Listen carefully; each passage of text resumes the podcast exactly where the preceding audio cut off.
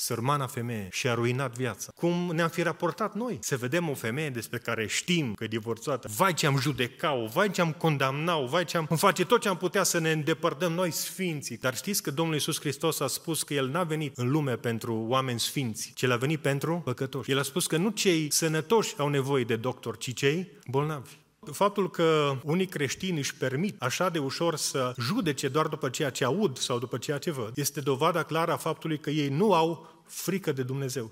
Ne place tuturor să ne dăm cu părerea, ne place să îi judecăm pe alții și de cele mai multe ori greșim pentru că nu cunoaștem toate detaliile, nu cunoaștem toate dedesubturile. În seara aceasta aș vrea să vorbim despre un subiect destul de aprins, despre judecată. Și în seara asta sper să rămâne măcar cu lecția aceasta să învățăm să nu-i mai judecăm pe alții, ci să învățăm să ne judecăm noi pe noi înșine. Și în sensul acesta aș vrea să încep cu un verset din 1 Petru 4 cu versetul 15, unde spune Petru așa, Nimeni din voi să nu sufere ca ucigaș sau ca hoț sau ca făcător de rele sau ca unul care se amestecă în treburile altuia. Acum aici avem patru categorii de oameni. Avem criminali, hoți, oameni care fac rău și încă o categorie a oamenilor care se amestecă în treburile altora. Acum eu sunt sigur că în biserica aceasta nu există criminali, nu există hoți, nu există oameni care fac rău intenționat, însă, din păcate, trupul lui Hristos este plin de oameni care se amestecă în treburile altora. Și vreau să spun că dacă este vreunul care are obiceiul acesta de a se amesteca în treburile altuia, vreau să spun că asta îi împiedică creșterea lui, creșterea lui spirituală și automat, prin ceea ce face, el devine o pacoste pentru biserică și pentru societate. Ne place tuturor să ne dăm cu părerea, ne place să îi judecăm pe alții și de cele mai multe ori greșim pentru că nu cunoaștem toate detaliile, nu cunoaștem toate dedesubturile. Însă există și oameni care sunt uh, vorbiți de rău, sunt oameni care sunt acuzați pe nedrept.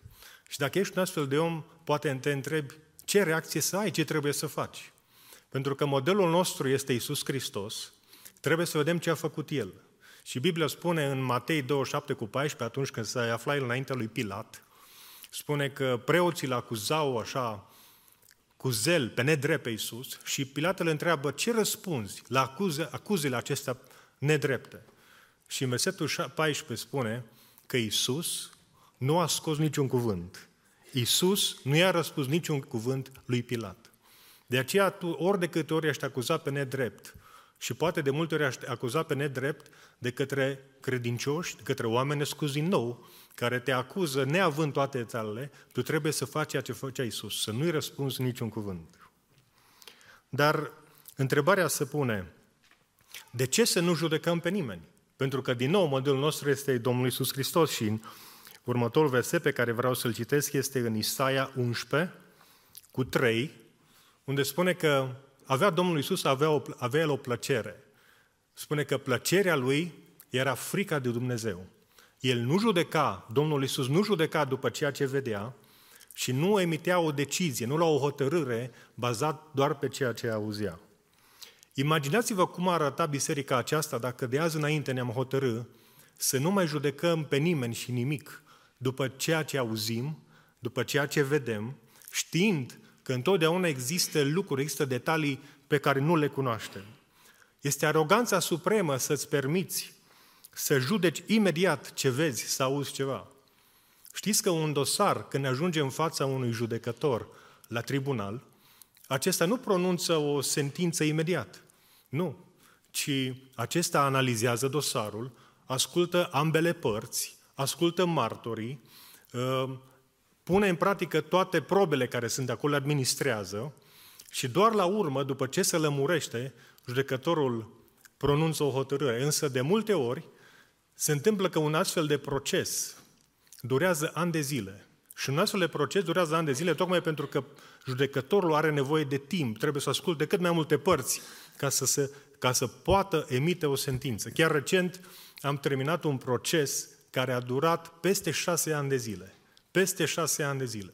Și o sentință judecătorească, o hotărâre, atunci când este dată, ea nu, uh, ea are de multe ori zeci de pagini. Chiar azi mă uitam peste o, peste o decizie, avea 20 de pagini, din care 19 pagini erau doar uh, uh, prevederile judecătorului, analiza pe care o făcuse, cu privire la declarația unei părți, cu privire la cealaltă parte, cu privire la martor, cu privire la prove, la expertize.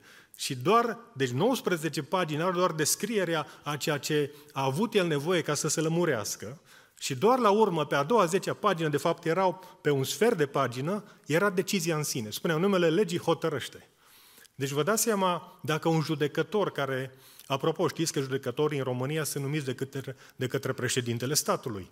Deci dacă acești judecători care au uh, urmat o facultate de drept, poate au urmat un institut de magistratură, care au fost numiți de către președintele României pentru asta, ei au nevoie de ani de zile ca să iau o decizie, ca să pronunțe o hotărâre și atunci când o fac, iată pe ce multe pagini o scriu, din asta ar trebui să învățăm noi, frați și surori, că n-ar trebui niciodată să ne pripim să judecăm pe cineva.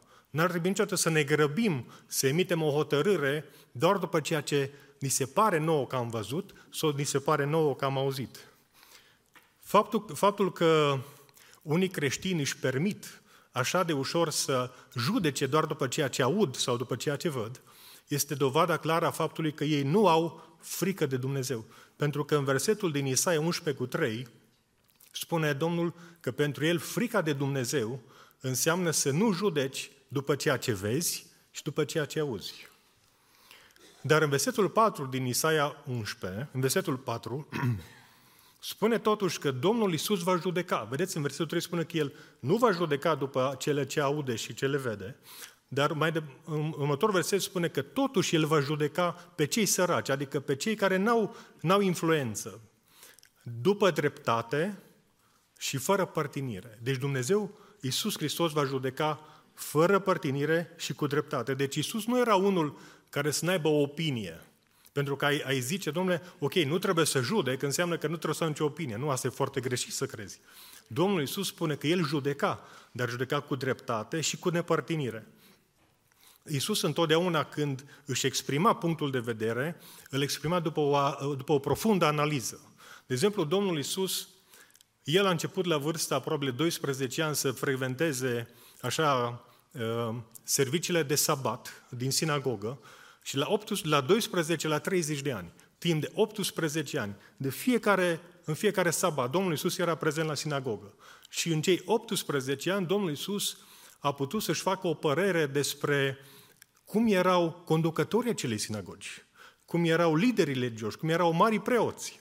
Și astfel, după 18 ani, la 30 de ani, când își începe misiunea publică, Domnul Isus se ridică și după o analiză de 18 ani spune viperelor, șerpilor, pentru că el analizase.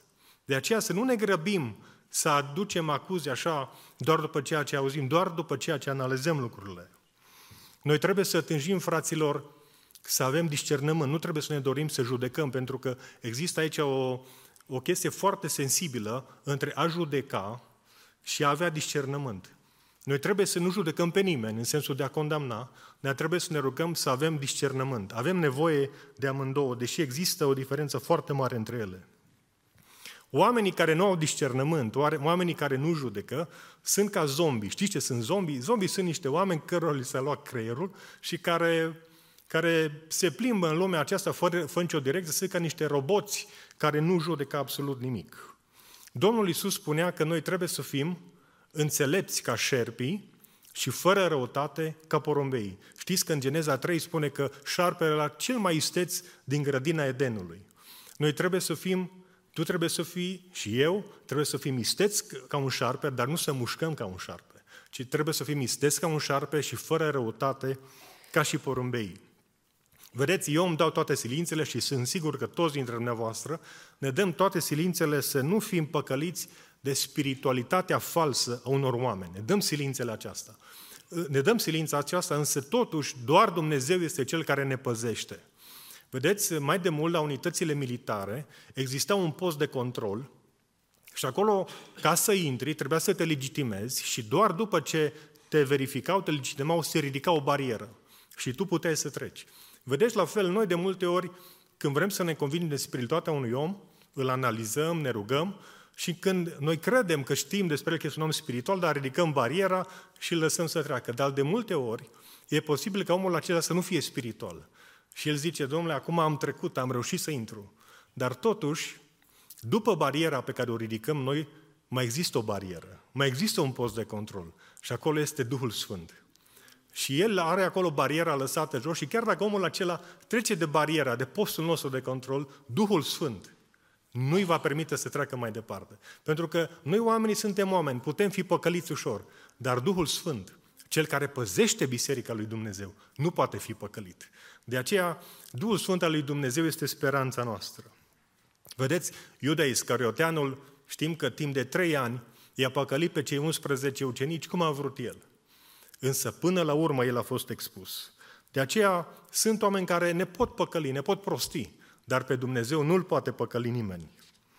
În 1 Corinteni 4 cu 5 găsim un verset foarte profund care spune așa, nu judecați nimic înainte de vreme, au zis până când? Până când va veni Domnul, care va da la lumină lucrurile ascunse în tuneric și care va descoperi gândurile inimilor. Dacă, deci dacă există cineva care, pe care îl mănâncă așa să judece, care vrea neapărat să judece, îi spun să aibă puțină răbdare, până va veni Domnul și atunci când Domnul va da lucrurile ascunse la lumină, atunci ar putea să te convingi că părerile pe care le-ai avut despre cineva sunt greșite, pentru că îți vei da seama că motivele din spatele faptul unui anumit om sunt de fapt corecte.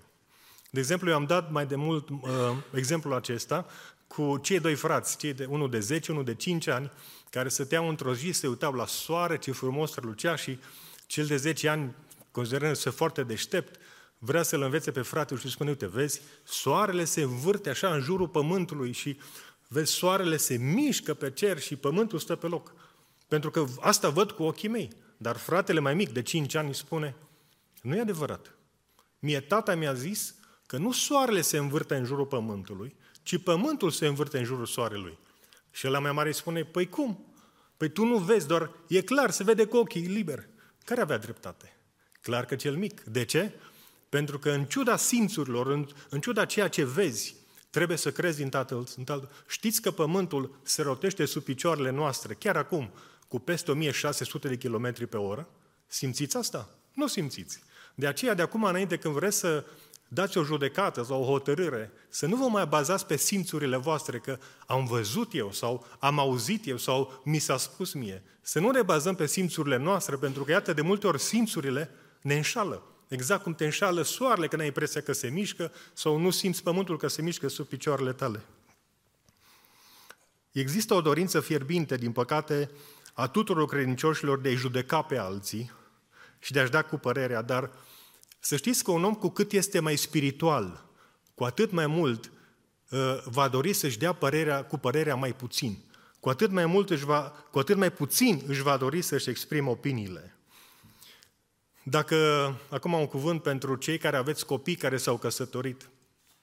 Dacă copiii tăi s-au căsătorit și au copii la rândul lor, atunci când îi vizitezi, nu-ți da cu părerea despre cum să-și crească copiii. Tu ți-ai crescut copiii tăi într-un fel, acum e rândul copiilor tăi să-și crească copiii, chiar dacă diferit de modul în care ai fost tu obișnuit sau obișnuită. De aceea înfrânează spofta asta puternică de a da sfaturi, de a, de a te băga în seamă, de a uh, te amesteca în treburile altora. Și dacă vezi ceva în neregulă la felul în care copiii tăi crezi nepoții tăi, două lucruri trebuie să faci. Unul este să taci și al doilea este să te rogi.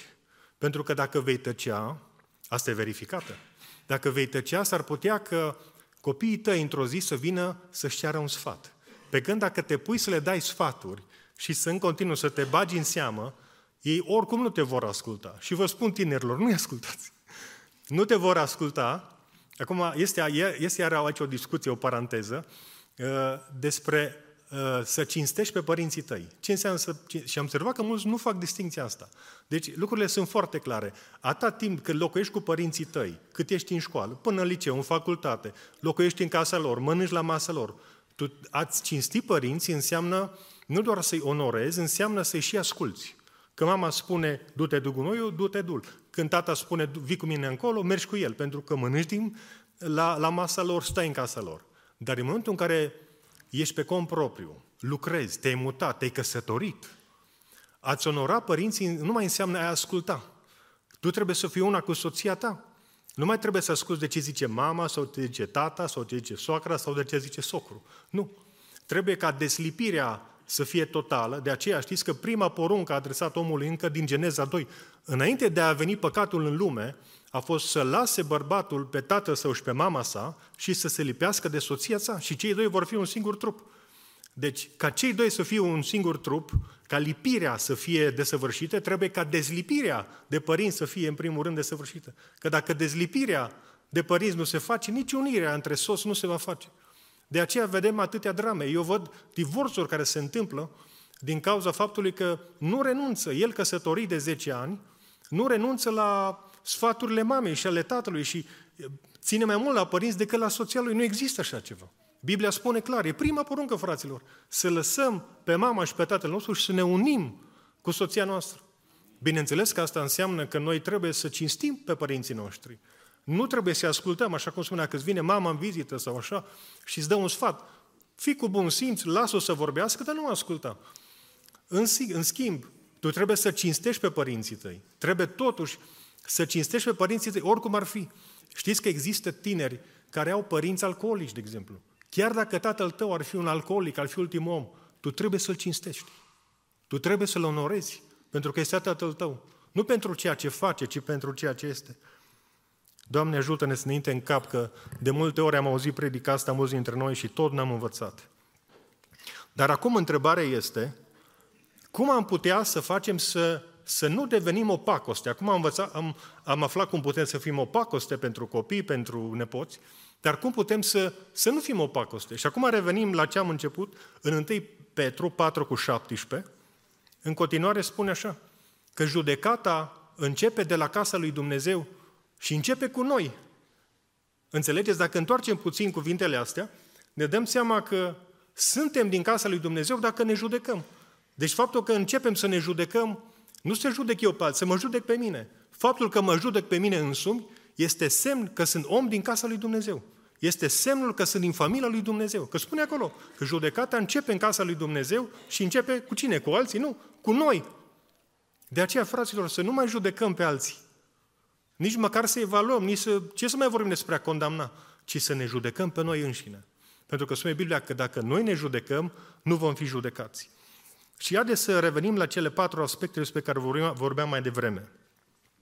În primul rând, în versetul 15, dacă putem să punem, 1 Petru cu 15, spune că nimeni să nu sufere ca și ucigaș sau ca și criminal. Acum mai zice, domnule, nu există așa ceva între noi, că acum nu e niciunul de prin Hamas care să intre într-un chibut să omoare copiii peste, eu știu, în casa lor. Ei, într-adevăr, sunt criminali. Dar știți că în predica de pe munte Domnul Iisus spune că dacă tu te mâni pe fratele tău, ești un ucigaș?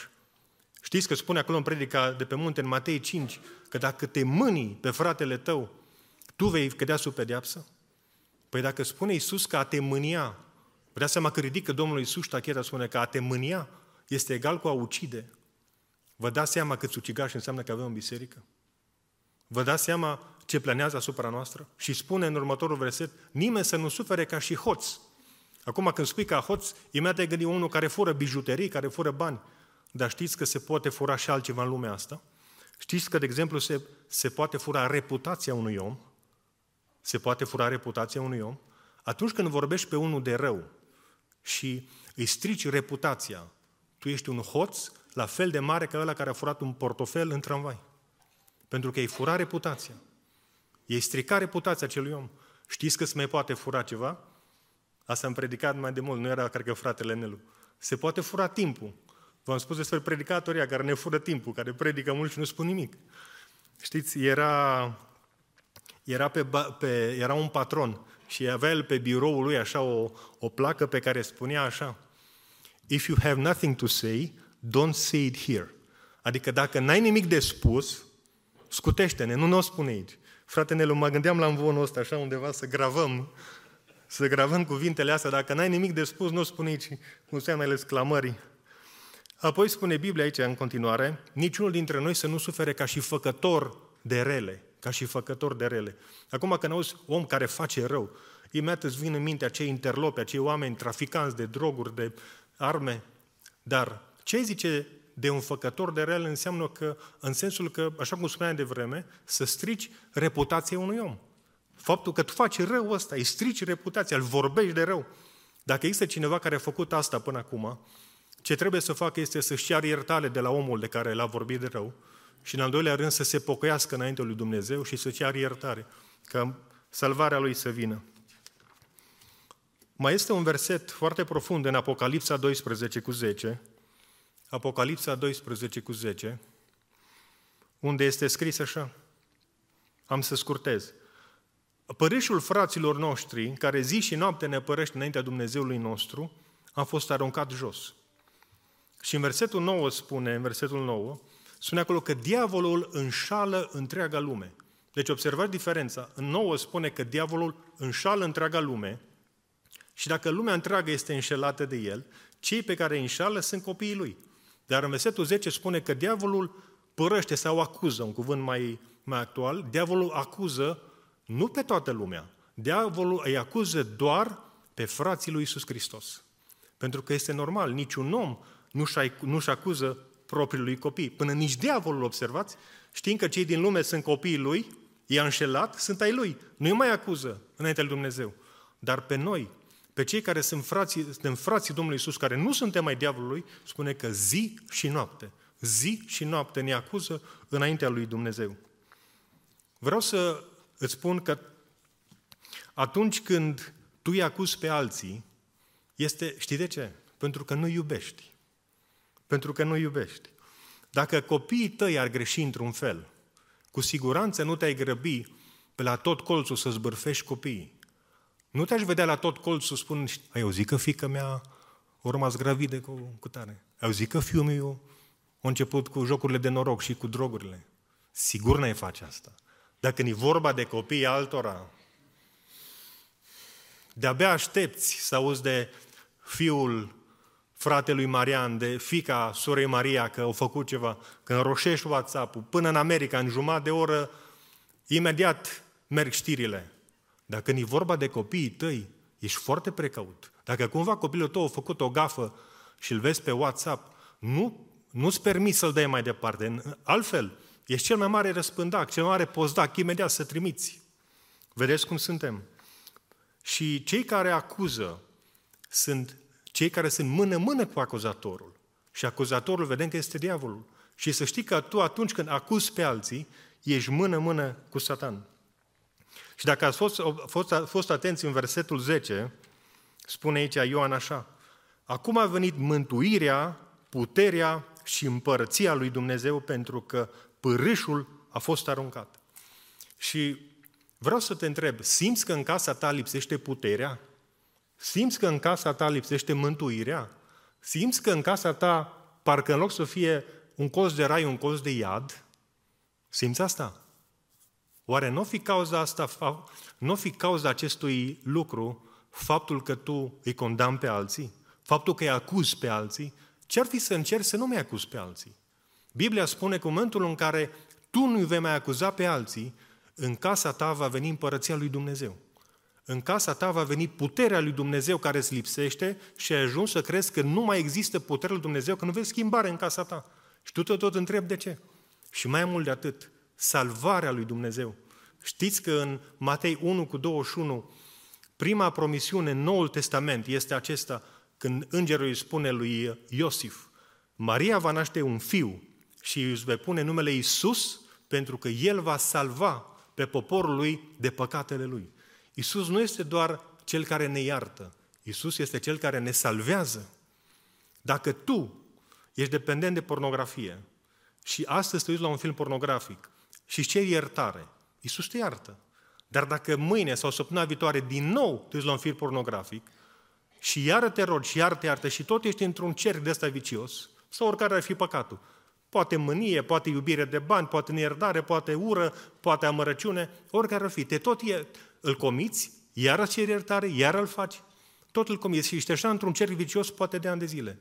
Păi ăsta e semnul clar că Isus este iertătorul tău. nu e așa?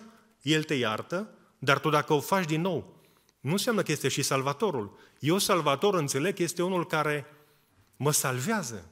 În momentul în care faci un păcat și îți pare rău, te ier, te, te rogi ca Dumnezeu să te ierte, El trebuie să te ierte și dacă te salvează, tu a doua ori nu mai comiți. Asta înseamnă să fie Dumnezeu salvatorul tău, să te salveze de acel păcat. Am mai dat tot aici exemplul ăsta mai de mult uh, și spuneam, dacă, de exemplu, în fața casei mele ar fi o groapă adâncă și eu îi spun copilului meu de trei ani, poate, nu te juca în jurul gropii, să nu cumva să cazi acolo. Și el nu mă ascultă, cade acolo în groapă adâncă, nu poate să iasă. și mă strigă, tată, tată. Eu mă duc afară, ce este? Spune, uite, îmi pare rău, îmi pare rău că nu te-am ascultat și am căzut în groapa asta. Și eu mă duc și mă spune el, bine, te iert. Și plec. Vreau să vă întreb, l-am iertat? L-am iertat. Dar l-am salvat? Nu l-am salvat, tot în groapă l-am lăsat. Așa poate și tu în groapa aia pornografiei sau mâniei sau răutății de ani de zile. Și te tot rogi și tot vii și cânți aici și spui Iisus e salvatorul. Dar nu te mai înșela singur, că Iisus nu e salvatorul tău. Fii realist. Iisus este iertătorul tău. Pentru că El te iartă, dar tu o comiți din nou. Dacă Iisus ar fi salvatorul tău, Iisus te-ar izbăvi. Iisus te-ar mântui, te-ar salva din păcatul ăla și după ce ți-ai cerut iertare, n-ai mai cădea în păcatul ăla. Asta înseamnă salvator. De aceea multe familii sunt părinți care urlă, zice, domnule, copilul meu a ajuns dependent de droguri, copilul meu a ajuns să meargă la jocuri de noroc, copilul meu a ajuns să curvească, să nu mă asculte. Și se rogă ca Dumnezeu să-l mântuiască. Și mântuire înseamnă salvare, înseamnă ca el să fie schimbat radical. Asta ne dorim în, fața, în, în casele noastre. Atunci, ce ar fi, fraților, să căutăm, poate asta e, poate asta e cheița, poate asta e rezolvarea. Ce ar fi să nu mai acuzăm? Ce ar fi să începem de azi să nu mai acuzăm pe nimeni, să ne judecăm pe noi înșine și să nu mai judecăm pe alții. Doamne, ajută-ne! Mai există o altă problemă pe care o avem noi oamenii cu privire la suspiciune. Suntem foarte suspicioși. Să fii un om care ai discernământ. Discernământul este la Dumnezeu, dar suspiciunea este de la diavolul întotdeauna. Știți, un om care are discernământ știe să discearnă, știe un om când merge pe stradă, vede că e semafor roșu, se oprește, la verde pleacă, judeci, raționezi. Nu? Asta înseamnă să ai discernământ. Dar un om suspicios, asta este la diavolul, care întotdeauna el vede numai negru. Când întâlnește pe cineva, se gândește la cei mai rău despre el. Și ca să vedeți cum era Domnul Isus, priviți numai la întâmplarea cu femeia samariteancă. Spune că Domnul Isus a dus în Samaria și acolo la fântâna, la fântâna Samaria s-a întâlnit cu o femeie care era divorțată de câte ori? De cinci ori. Și acum trăia cu un bărbat care nu era bărbat, ci trăia în adulter femeia. Și când se întâlnește Iisus cu femeia asta, care clar ce viață avea, știi despre ce vorbește cu ea? Despre închinare. Când Iisus Hristos se întâlnește cu femeia asta păcătoasă, ar fi trebuit, i-am spune noi, să vorbească despre divorț, despre adulter, să-i dea o lecție. Dar Iisus Hristos vorbește cu ea despre închinare în duh și în adevăr. Uimitor cine este Iisus Hristos. Vedeți că Iisus a avut discernământ. El, când a văzut-o pe femeia aceasta, nu a gândit ce e mai rău despre ea, că noi așa suntem când întâlnim pe cineva, mai ales dacă e puternic machiat, îmbrăcat altfel decât suntem noi, avem așa o suspiciune, așa din star ne închidem și gândim ce e mai rău despre el. Și de multe ori, din cauza exteriorului, nu pătrundem interior. Nu vedem suferința care acolo, care poate e mascată de, de exterior. Dar Isus nu se lasă păcălit. Isus se uită la femeia asta și privește partea plină a paharului în Samaria și se gândea Isus, probabil, sărmana femeie și a ruinat viața. Ea a trăit toată viața ei în Samaria, unde niciodată un iudeu n-a intrat ca să-i spună că greșește. Vedeți cum gândea Domnul Isus? Vedeți cât de mult o iubea Domnul Isus? Dar oare cum, cum ne-am fi raportat noi? Să vedem o femeie despre care știm că e divorțată, asta nici n-am auzit, de cinci ori, să știi că acum a trece adulter. Vai ce am judecat-o, vai ce am condamnat-o, vai ce am... Îmi face tot ce am putea să ne îndepărtăm noi sfinții, cum zicea fratele nostru, sfântocii lui Dumnezeu. Dar știți că Domnul Iisus Hristos a spus că El n-a venit în lume pentru oameni sfinți, ci El a venit pentru păcătoși. El a spus că nu cei sănătoși au nevoie de doctor, ci cei bolnavi. Și vedeți, Domnul Isus atrăgea păcătoșii la el și păcătoșii erau mântuiți. Dar de ce oare păcătoșii nu sunt atrași de noi? De ce fug păcătoșii de noi? Poate pentru că știu că atunci când intră într-o biserică sunt scanați, sunt măsurați, sunt judecați, nu sunt ca noi îmbrăcați, nu se comportă ca noi, nu vorbesc, n-au limbajul nostru de lemn. Oare din cauza asta fug oamenii? Gândește-te tu, câți oameni ai adus tu la Hristos? Gândește-te. Gândește-te câți oameni a atras Hristos, el a spus Iisus Hristos așa, când eu voi fi înălțat, voi atrage pe oameni la mine. Fraților, în biserica noastră, dacă Iisus Hristos va fi înălțat, oamenii vor fi atrași la El. În biserica aceasta, Iisus Hristos trebuie să fie înălțat. Și atunci oamenii, asta este promisiunea Lui. Când, știți că este în Ioan? Spune, când eu voi fi înălțat, voi atrage pe toți oamenii la mine. De aceea este așa de important ca noi cei care suntem aici, cu toți fraților, să nu ne înălțăm pe noi înșine, ci să înălțăm, înălțăm pe Iisus Hristos.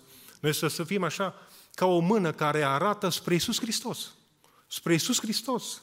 Asta mi-am dorit întotdeauna, Doamne, întotdeauna vreau că atunci când termin o predică, frații să nu se gândească cine a vorbit, cum a vorbit, nu, ci oamenii să rămână cu gândul la Iisus Hristos. Oamenii să rămână cu gândul la Iisus Hristos, așa cum ucenicii când l-au auzit pe Ioan Botezătorul, când l-a văzut pe Iisus, Ioan a spus așa, priviți mielul lui Dumnezeu care ridică păcatul lumii. Ioan a fost mâna care a arătat. Le-a arătat, uite-l, uite-l pe Iisus, zice, uite-l pe Iisus. Asta trebuie să facem și noi aici în biserică. Fie că suntem membri, că predicăm, că, eu știu, cântăm, să arătăm spre Iisus, nu spre noi, să arătăm spre Isus. Și spune că atunci ucenicii lui Ioan au urmat pe Isus. Și dacă noi îl vom arăta pe Isus, oamenilor, oamenii îl vor urma pe Domnul Isus Hristos. Domnul vrea ca noi să fim martori ai Lui și să aducem pe alții la El. Și îi putem atrage pe oameni la Hristos cu condiția să nu-i judecăm, să nu-i condamnăm și să ne aruncăm cu prietrenii. Știți, când femeia a fost, aceea a fost prinsă în curvie, a spus Iisus, cel dintre voi care nu are niciun păcat să arunce cu piatră. Și Iisus Hristos nu avea niciun păcat. Și totuși Iisus Hristos n-a aruncat cu pietre în ea. Este interesant că dacă veți citi oricare din cele patru biografii ale lui Iisus Hristos, Matei, Marcu, Luca, Ioan, niciodată nu-L veți găsi pe Iisus acuzând păcătoși. O, îl veți găsi pe Iisus acuzând farisei, acuzând ipocriții. E adevărat, dar niciodată nu-L veți găsi pe Iisus acuzând păcătoșii. De aceea trebuie să ne obișnuim și noi, fraților, să nu mai acuzăm păcătoșii. Să nu mai acuzăm pe nimeni, de fapt. Și dacă este ceva să judecăm, să ne judecăm pe noi înșine. Și spune Biblia că dacă ne judecăm pe noi, nu vom ieși judecați. Cum să ne mai permitem noi să judecăm? Cum să ne mai permitem noi să punem gratii în jurul celor pe care Iisus Hristos îi vrea liberi? Fraților, haideți să nu mai judecăm pe alții, ci să ne judecăm pe noi înșine. Amin?